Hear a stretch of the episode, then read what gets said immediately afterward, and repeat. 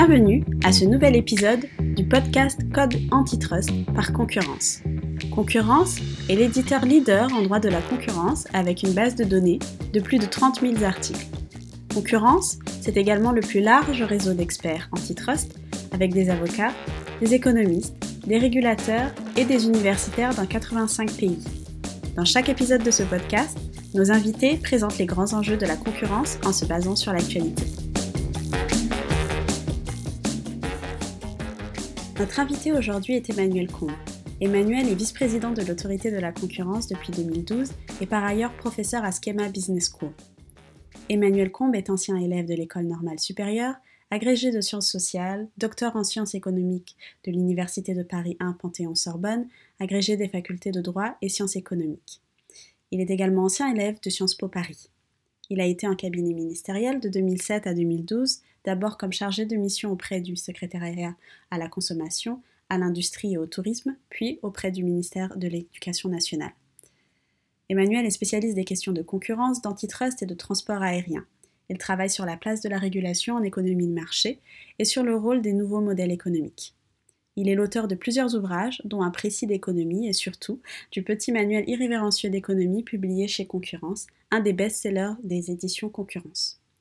Emmanuel a également écrit de nombreux articles dans les colonnes de notre revue sur des sujets variés comme les amendes ou la responsabilité des managers. Il écrit régulièrement sur ces sujets et de nombreux autres dans la presse quotidienne, Le Figaro, Les Échos, La Tribune, Le Monde et j'en passe. Emmanuel est par ailleurs chroniqueur au journal L'Opinion et aux Échos. Bonjour Emmanuel Combe. Vous êtes venu nous parler aujourd'hui des cartels d'entreprise. Mais c'est quoi au juste un cartel d'entreprise? Un cartel, en fait, c'est une entente entre entreprises, le plus souvent concurrentes, qui vise uniquement à supprimer cette concurrence, justement, qui existe entre elles, dans le but de faire monter les prix.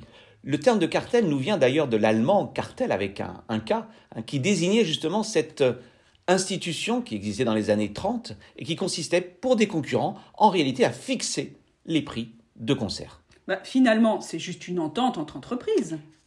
Alors oui, tout cartel est une entente, puisqu'on ne peut pas faire un cartel seul. Hein. Par définition, on fait un cartel lorsqu'on est au moins deux.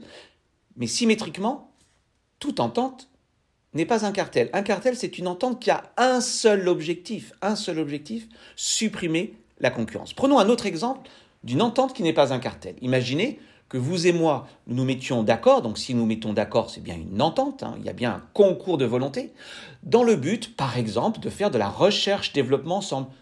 Tenez, par exemple, de trouver un vaccin ensemble. Il s'agit bien d'une entente, d'une entente en recherche-développement. Elle ne va pas forcément supprimer la concurrence, puisque une fois que nous aurons trouvé chacun, enfin ensemble, pardon, le vaccin, nous le commercialiserons de manière concurrente. Cette entente-là, n'est pas interdite. Donc attention, toute entente n'est pas interdite. Ce qui est interdit, c'est une entente qui n'a que pour objet et pour effet de supprimer la concurrence au détriment des consommateurs. Mais finalement, la conséquence d'un cartel, est-ce que ça n'a pas pour incidence de faire monter les prix?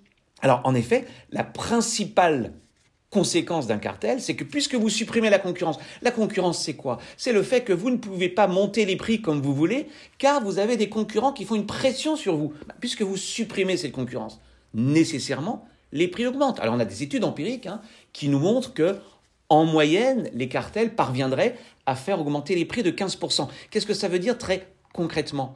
Un produit qui vaudrait notamment, normalement en concurrence, 10 euros, eh bien, à cause du cartel, les consommateurs vont le payer 11,50 euros. En quoi c'est problématique?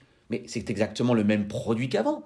Il n'est pas plus cher parce que sa qualité a été améliorée, il est tout simplement plus cher parce qu'on a supprimé la concurrence, la rivalité qui existait entre les entreprises. Donc oui, la conséquence première et principale d'un cartel, c'est de faire monter les prix. D'accord, mais pour être très concret, est-ce que vous pourriez nous dresser le portrait robot d'un cartel? Alors, les cartels, vous avez raison, ne se développent pas dans tous les secteurs avec la même euh, propension. Vous avez un portrait robot au sens où, lorsqu'on regarde les statistiques des cartels qui se font prendre, donc il s'agit bien des cartels qui ont été détectés, on s'aperçoit qu'en réalité, leur répartition, leurs caractéristiques obéissent à des règles assez précises. Tout d'abord, les cartels se développent souvent sur des secteurs avec très peu d'acteurs, des secteurs à forte concentration industrielle. C'est assez logique il est plus aisé de s'entendre à deux, trois, n'oublions pas que ce sont des pratiques secrètes, que de s'entendre à 500. Donc ce sont souvent des marchés que l'on appelle oligopolistiques. D'ailleurs, dans un cartel, on ne met pas tous les concurrents. Les principaux concurrents sont à l'intérieur du cartel, tandis que les autres restent en dehors. Donc premièrement, des marchés concentrés. Secondement, ce sont souvent des marchés de produits intermédiaires. Les cartels, c'est pas directement les consommateurs qui sont touchés. Ce sont souvent des cartels, par exemple, dans le ciment, dans le verre, c'est-à-dire sur des produits qui sont en réalité vendus à d'autres entreprises. Donc les premières victimes de ces cartels, d'ailleurs, ne sont pas des consommateurs, ce sont des entreprises qui peut-être ensuite vont reporter sur le consommateur cette hausse de prix. Pourquoi des secteurs intermédiaires? Bah, Justement, lorsque vous êtes dans un secteur intermédiaire, les produits sont absolument indispensables. Vous n'avez pas le choix. Si je fais un cartel dans le ciment et que vous êtes mon client, par définition, vous continuerez à acheter du ciment. Simplement, vous le paierez plus cher. Troisième euh, caractéristique, euh, troisième élément du portrait robot du cartel, on s'aperçoit que les cartels sont souvent dans des secteurs avec de fortes barrières à l'entrée. Par exemple, des coûts fixes. Bah, c'est assez évident. Si vous n'avez pas de barrière à l'entrée, l'entente ne pourra pas fonctionner. Pourquoi? Une fois que vous aurez augmenté votre prix, de nouveaux concurrents rentreront sur le marché. Alors quand on regarde quantitativement dans quel secteur se développent les cartels, on s'aperçoit que ce sont en Europe, principalement dans les secteurs de la chimie, donc produits intermédiaires, des services notamment aux entreprises, ou bien de la métallurgie. Donc oui, vous avez raison, on peut dresser une forme de portrait robot des cartels. D'accord, donc marché concentré, secteurs intermédiaires, forte barrière à l'entrée, les composantes essentielles euh, d'un cartel, mais pratiquement, quand on effectivement veut créer un cartel, comment ça se passe? Alors, il y a en effet différentes manières d'atteindre l'objectif. l'objectif, on est bien d'accord, c'est faire monter les prix ou, on va y revenir, éviter qu'ils ne baissent. Maintenant, il y a plusieurs méthodes. La méthode la plus simple, c'est en effet de se réunir en secret et de convenir d'un prix. Par exemple, Reprenons notre exemple, si le prix est de 10 euros, on peut s'entendre en secret pour fixer un prix de 11,50 euros. Donc, la manière, la méthode est très simple. Nous nous mettons d'accord sur un nouveau prix.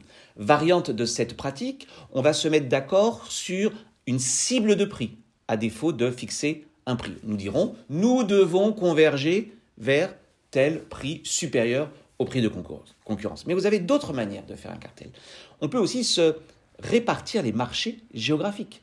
Tu ne viens pas chez moi, je ne viens pas chez toi. Quelle sera la conséquence? Bah, La conséquence, c'est que chacun sera en monopole sur son territoire et pourra donc augmenter les prix. Donc, seconde manière de faire un cartel, on se répartit les clients ou les territoires géographiques. Troisième manière de faire un cartel, nous allons allouer à chaque entreprise un quota. Qu'est-ce que ça veut dire? On va dire à chaque entreprise, tu aurais dû produire 100 tonnes, tu vas réduire ta production à 80 tonnes et vous le savez, en économie, quand on réduit la production, nécessairement, ça fait monter les prix. Et puis il y a une dernière manière de faire un cartel qui est assez intéressante. Elle consiste non pas à faire un cartel pour faire monter les prix, mais pour éviter qu'il ne diminue. Imaginez un marché où nous sommes deux concurrents et un troisième concurrent veut rentrer. Eh si un troisième concurrent rentre en économie, ça fait nécessairement baisser les prix.